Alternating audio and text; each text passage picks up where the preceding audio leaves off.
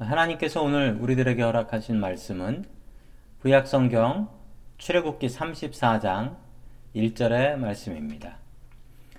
여호와께서 모세에게 이르시되 너는 돌판 둘을 처음 것과 같이 다듬어 만들라 내가 깨뜨린 처음 판에 있던 말을 내가 그 판에 쓰리니 아멘. 오늘 말씀은 출애굽기 34장의 말씀입니다. 33장에서 무슨 일이 있었습니까?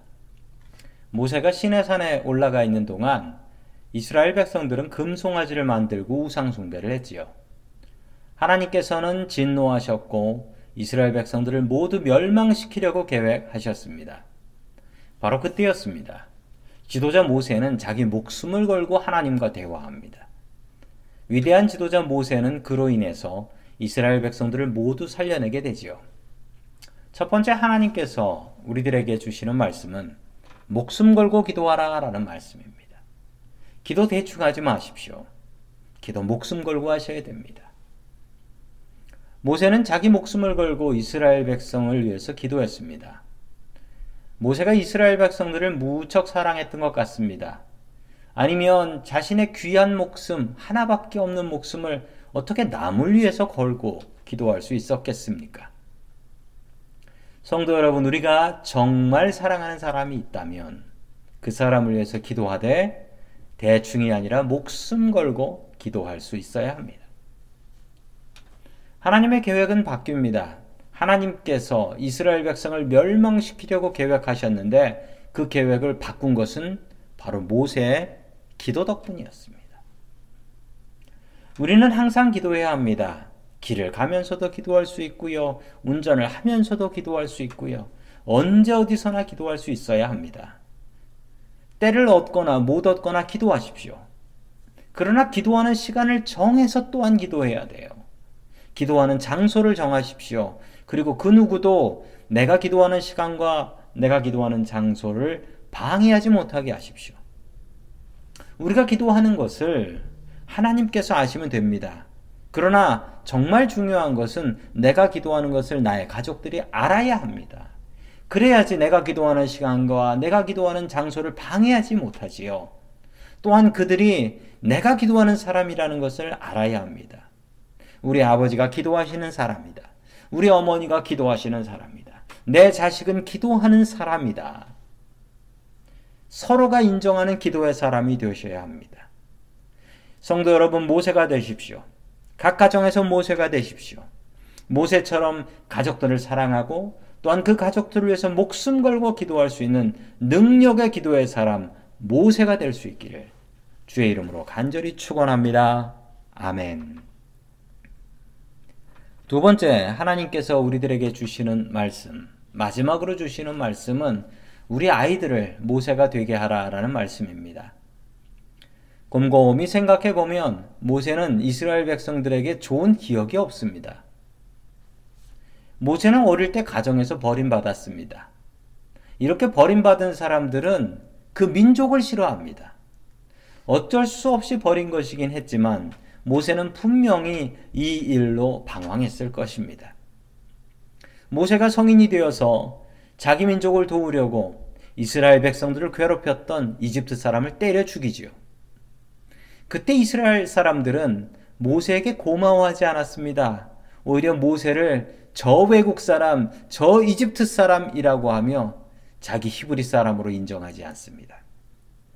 게다가 소문까지 내서 모세는 이집트에서 쫓겨나게 됩니다. 모세는 이스라엘 사람들에게 무시당하고 배신당한 것입니다.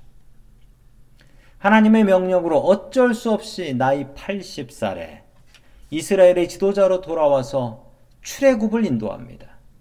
아니 도대체 이스라엘 백성들은 왜 이렇게 말을 안 듣는지 모세는 이스라엘 백성들의 불순종에 정말 괴로워 죽을 지경이었습니다. 모세는 이스라엘 사람들과 좋은 기억이 없었습니다. 그랬던 모세가 왜 이스라엘 백성들을 위해서 자기 목숨을 걸까요? 제가 이 말씀을 이해할 수가 없었어요. 그런데 제가 이민을 와서 미국에 이민을 오고 나서 모세의 마음을 이해하게 되었습니다. 아무리 나를 무시하고 아무리 나를 배신해도 내 조국은 내 조국입니다. 내 나라인 거예요. 우리 아이들이 딱 이 모세와 같습니다. 우리 아이들이 어떠냐면요. 한국에서 온 한국 이민 1세들이 우리 아이들 2세들이죠. 2세들을 무시합니다. 뭐라고 무시하냐면 야 저 한국말도 못한다고 무시하고요. 또 아이 저건 미국 사람이다 라고 무시하고요. 또 심지어 이런 말은 쓰면 안 되는데 바나나라는 말로 무시를 해요. 겉은 노래 보이는데 속은 하얀 저거는 한국 사람도 아니고 미국 사람도 아니야. 이래서 바나나라는 말을 쓰는데 절대 이런 말은 쓰지 마시기 바랍니다. 아이들이 이런 말들 때문에 상처를 입어요. 그리고 스스로 이렇게 생각합니다. 나는 한국 사람이 아니다. 나는 부모 같은 한국 사람이 아니다. 그러다가요, 애들이 대학을 가요. 그리고 어른이 되면 자신이 한국 사람이라는 것을 그때 기억하고 그리고 후회하고 또한 자랑스러워하며 한국 사람들에게 한국 커뮤니티에 또 한국 교회에 돌아옵니다.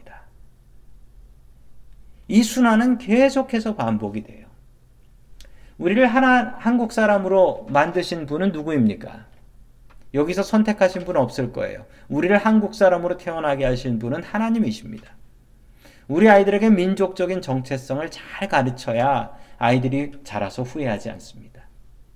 신앙 교육에 있어서 특별히 이민교에서 정말 중요한 것은 신앙 교육과 민족 교육, 언어 교육이 같이 가지 않으면 실패하는 경우가 너무나 많이 있습니다. 우리 아이들을 모세와 같이 키워야 합니다. 우리 아이들이 우리의 지도자가 될 수 있도록 기도하십시오. 민족적인 정체성을 바르게 가르쳐 주십시오. 집에서도 한국말 가르치셔야 합니다.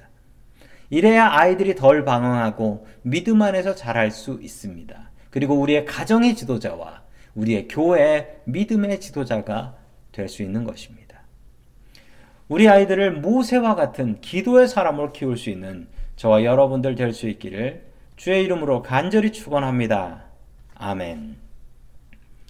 하나님 아버지, 다사다난했던 2020년이 지나가고 2021년 첫 금요 기도회로 모일 수 있게 하시니 감사드립니다. 세상은 변한 것이 하나도 없고 우리들의 상황도 바뀐 것이 하나도 없지만 변함없는 주님의 은혜를 사모하며 이 자리에 나와 왔사오니 주님 은혜를 부어 주시옵소서. 오늘도 기도할 때 우리의 목숨을 내어놓고 기도하기를 소망합니다. 모세의 기도와 같이 능력 있는 기도를 할 수 있게 도와주옵시고 각 가정에서 스스로 모세와 같은 기도의 사람 될 수 있게 도와주옵소서. 하나님 아버지, 우리의 아이들을 모세처럼 키울 수 있게 도와주옵소서. 우리의 가정과 교회 믿음의 지도자가 되게 하여 주시옵소서. 변함없는 믿음의 근원이 되시는 예수 그리스도의 이름으로 기도드립니다. 아멘.